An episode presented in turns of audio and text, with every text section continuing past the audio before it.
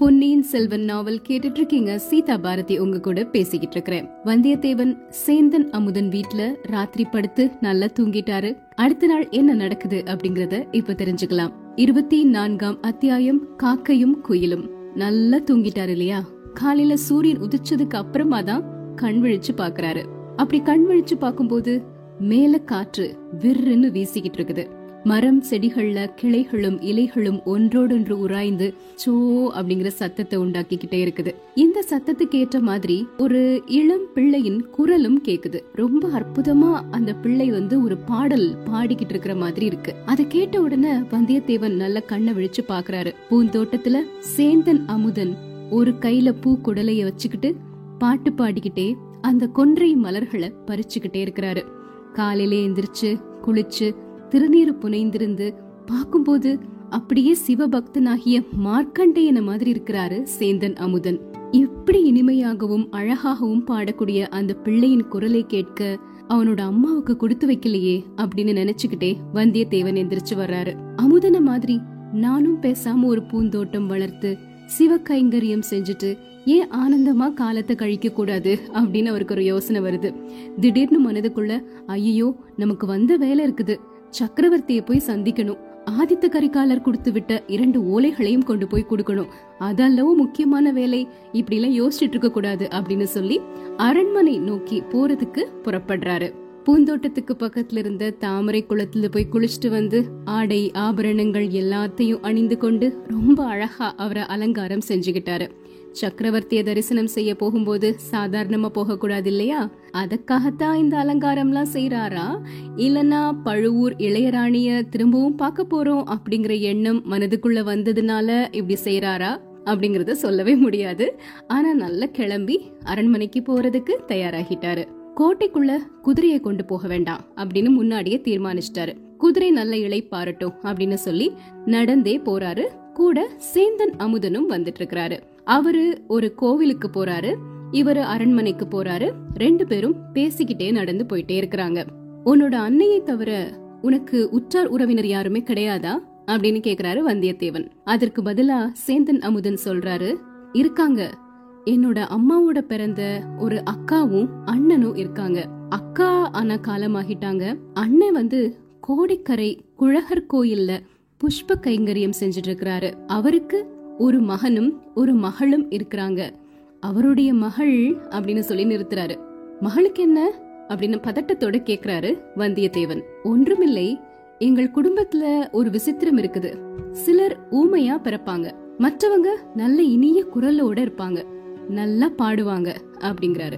உன் மாமனின் மகள் ஊமை இல்லையே? அப்படின்னு கேக்குறாரு. இல்லை இல்லை. அவள் அழகாய் பாடுவாள். அவள் பெயர் பூங்குழலி. பூங்குழலி பாடினால் சமுத்திரராஜா அலை எரிந்து ஓசை செய்வதை நிறுத்திவிட்டு அமைதியாக கேட்பார். ஆடு மாடுகளும் காட்டு மிருகங்களும் மெய்மறந்து நிற்கும் அப்படின்னு சொல்றாரு. உன் மாமன் மகளின் பெயர் பூங்குழலியா? அழகான பெயர் அப்படிங்கிறாரு வந்தியத்தேவன். உடனே சேந்தன் அமுதன் சொல்றாரு பெயர் மட்டும் தானா அழகு? மானும் மயிலும் அவளிடம் அழகுக்கு பிச்சை கேட்க வேண்டும்.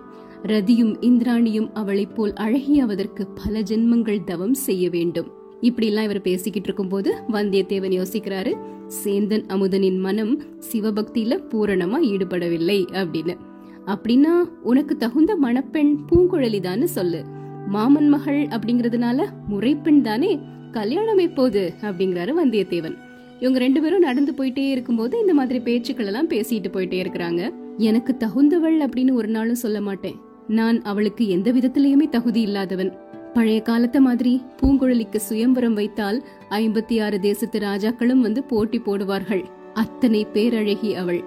இறைவன் என் முன்னாடி தோன்றி நீ சுந்தரமூர்த்தியை போல இந்த உடம்போடு கைலாசத்துக்கு வருகிறாயா?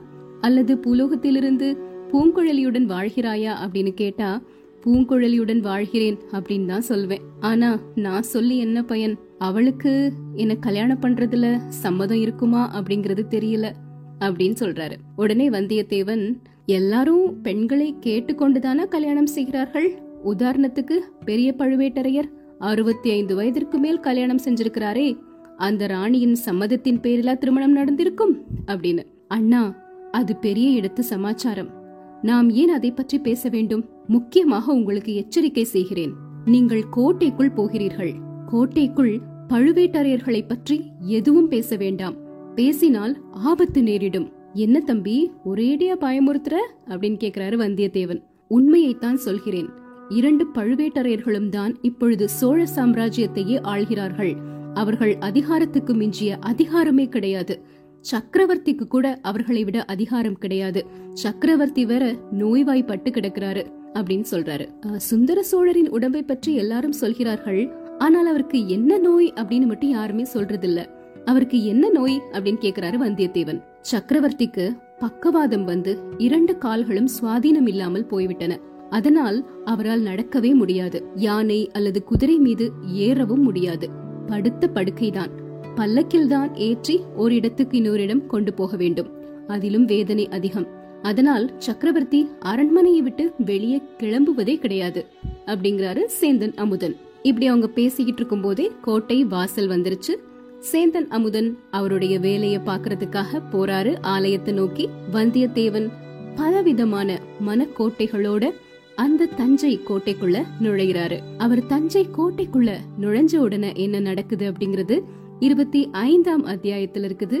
கோட்டைக்குள்ளே பனை லட்சணை தாங்கிய மோதிரம் அவரோட கைகள்ல இருக்கு இல்லையா? அதனால உள்ள போறது கொஞ்சம் சுலபம் அப்படின்னு மனசுக்குள்ள நினைச்சுக்கிறாரு.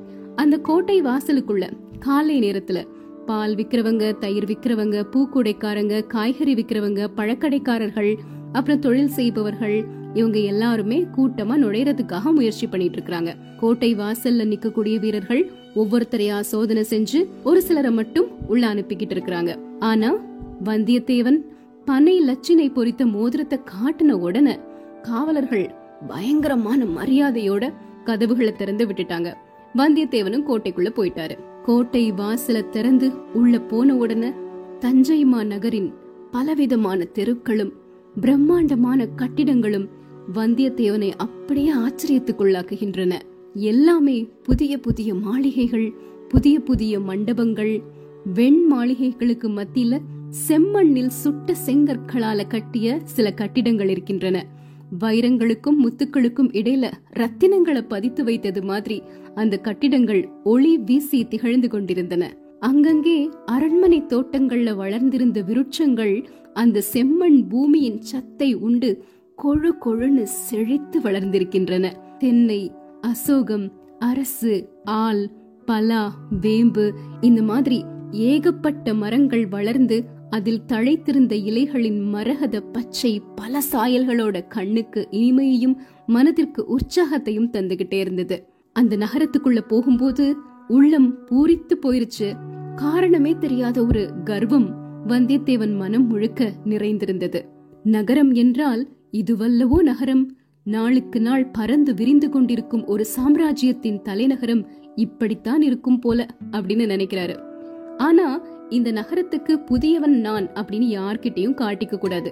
அரண்மனை எங்க இருக்கு அப்படின்னு வழி கேட்டா நீ இந்த ஊருக்கு புதியவனா அப்படின்னு அலட்சியமா பாப்பாங்க அதனால வழியே கேட்காம எப்படியாவது அரண்மனைய கண்டுபிடிச்சு உள்ள போயிடணும் அப்படின்னு முடிவு செய்யறாரு எந்த பக்கம் பார்த்தாலும் மாட மாளிகைகள் மீது மகர தோரணங்களும் கொடிகளும் தோன்றியிருக்கின்றன.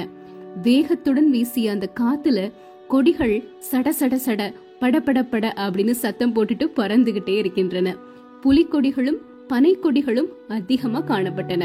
எல்லா கொடிகளையும் தாழ்த்திட்டு மேக மண்டலத்தையே அளாவி ஒரு கம்பீரமான புலிக்கொடி பறந்துகிட்டு இருந்தது. அதுதான் சக்கரவர்த்தி தங்கக்கூடிய அரண்மனையாக இருக்கும் அப்படின்னு வந்தியத்தேவன் முடிவு செஞ்சுட்டாரு. உடனே அந்த கொடி பறந்த இடத்தை நோக்கி போயிட்டே இருக்கிறாரு. சக்கரவர்த்திய சந்திச்சு ஓலையை கொடுக்கறது முதல் காரியம். அதோட ஆதித்த கரிகாலர் வாய்மொழியா தெரிவிக்க சொன்ன செய்தியையும் சொல்லணும். சின்ன பழுவேட்டரையரின் அனுமதி இல்லாம சக்கரவர்த்திய பார்க்க முடியாது. அவருடைய அனுமதியை எப்படி பெறது கோட்டைக்குள்ள நுழையறதுக்கு ஏதோ கடவுள் துணையால நந்தினிய சந்திச்சோம். அந்த மோதிரம் கிடைச்சிருச்சு. சக்கரவர்த்திய பாக்குறதுக்கும் கடவுள் வழி செய்வாரு அப்படின்னு நினைக்கலாமா? நினைக்கவே கூடாது. நாம தான் யுக்தி கண்டுபிடிக்கணும். வானர் குலத்தில் வழி வழியாக வந்த மூளையே கொஞ்சமாவது வேலை செய். பார்க்கலாம். உன்னுடைய கற்பனா சக்தி எப்படிதான் இருக்குது அப்படின்னு. கவிதை காவியம் எழுதுறவங்களுக்கு தான் கற்பனா சக்தி இருக்கணும்னு இல்லையே. உன்ன மாதிரி ராஜாங்க காரியங்கள்ல ஈடுபடுறவங்களுக்கும் கற்பனா சக்தி வேண்டும். எங்கே? உன் கைவரிசையை காட்டு பார்க்கலாம் அப்படின்னு அவர் மனசுக்குள்ள அவரே பேசிட்டு போயிட்டே இருக்கிறாரு வந்தியத்தேவன். பெரிய பழுவேட்டரையர் இன்னும் கோட்டைக்கு வந்து சேரல அப்படிங்கறத உறுதிப்படுத்திக்கிட்டாரு. இன்னைக்கு ராத்திரி அவர் திரும்ப வரக்கூடும் அப்படிங்கிற செய்தியும் அவருக்கு தெரிய வருது. நல்ல வேளை பெரிய பழுவேட்டரையர் திரும்பி வர்றதுக்குள்ள எப்படியாவது சக்கரவர்த்திய பார்த்து ஓலைய கொடுத்துடணும். அதுக்கு என்ன வழி? அப்படின்னு யோசிச்சுக்கிட்டே இருக்கிறாரு. நடந்து போயிட்டே இருக்கும்போது அந்த பெரிய புலிக்கொடிய பார்த்துட்டே போறாரு. அரண்மனையினுடைய முகப்பையும் அடைஞ்சிட்டாரு. ஆஹா இது எத்தகைய அரண்மனை? தேவலோகத்தில் தேவேந்திரனுடைய அரண்மனையையும் உஜ்ஜயினி நகரத்து விக்ரமாதித்தனினுடைய அரண்மனையையும் போலல்லவா இருக்கிறது. அந்த முன்வாசல் மண்டபத்து தூண்களில் செய்திருக்கும் சிற்ப வேலைகளின் அற்புதம்தான் என்ன. ஒவ்வொரு தூணிலும் செதுக்கியிருக்கும் குதிரை முன்கால்களை தூக்கி அப்படியே பாயிறது மாதிரி இருக்குதே அப்படின்னு யோசிக்கிறாரு. அரண்மனையை அடைறதுக்கு நிறைய பாதைகள் நாலா பக்கங்கள்ல இருந்து வந்தது. ஆனா ஒவ்வொரு பாதை முடிவுலையும் நிறைய வீரர்கள் நின்னுகிட்டு இருக்கிறாங்க. மக்கள் எல்லாருமே அரண்மனை வாசல் வர தயங்கி தயங்கி வந்து அப்புறம் அங்கிருந்து போயிடுறாங்க. ஆனா வந்தியத்தேவன் மற்றவர்களை மாதிரி தயங்கி நிற்கல. ரொம்ப வேகமாகவும் மிடுக்காகவும் நடந்து போறாரு. அரண்மனைக்கு உள்ள போக முயற்சிக்கும் போது அந்த காவலர்கள் அவரை தடுக்கிறாங்க. உடனே கையில வச்சிருந்த பனை லட்சினை மோதிரத்தை காட்டுறாரு. ராஜ மரியாதையோட அவரை உள்ள அனுப்பிடுறாங்க. இது வரைக்கும் இந்த மோதிரத்தை காட்டி உள்ள வந்துட்டோம். ஆனா சின்ன பழுவேட்டரையரனுடைய அனுமதி இல்லாமல் சக்கரவர்த்தியை பார்க்கவே முடியாது. எப்படி சின்ன பழுவேட்டரையர்கிட்ட அனுமதி வாங்குறது? அவரை எப்படி போய் சந்திக்கிறது? அப்படின்னு யோசிச்சுட்டு இருக்கிறாரு அந்த சமயத்துல பின்னாடி பார்க்கும் பொழுது நிறைய புலவர்கள் பாட்டு பாடிக்கிட்டே வர்றாங்க. காவலர்கள் எல்லாருமே அந்த புலவர்களை உள்ள போங்க அப்படின்னு அனுப்பி வைக்கிறாங்க. இதுதான் சரியான சந்தர்ப்பம். இந்த புலவர்களோட புலவர்களா அப்படியே கலந்து சின்ன பழுவேட்டரையர்கிட்ட போயிட வேண்டியதுதான். அதுக்கப்புறம் மூளையை உபயோகிச்சு எப்படியாவது அங்கிருந்து சக்கரவர்த்தியை பார்க்கலாம். இது ஒரு நல்ல சந்தர்ப்பம் அப்படின்னு யோசிச்சுக்கிட்டு அந்த புலவர்கள் உள்ள நுழையும் பொழுது இவரும் ஒரு புலவர் மாதிரியே காட்டிக்கிட்டு அந்த கூட்டத்துக்குள்ள நுழைஞ்சிட்டாரு. அவங்க எல்லாரும் சேர்ந்து சின்ன பழுவேட்டரையரை பாக்குறதுக்கும் அவரை துதி பாடுறதுக்கும் போறாங்க. அவங்களோட சேர்ந்து வந்தியத்தேவனும் போறாரு. சின்ன பழுவேட்டரையரை பாக்குறாரா சக்கரவர்த்திய சந்திக்கிறதுக்கு அனுமதி வாங்குறாரா? தெரிஞ்சுக்கலாம்.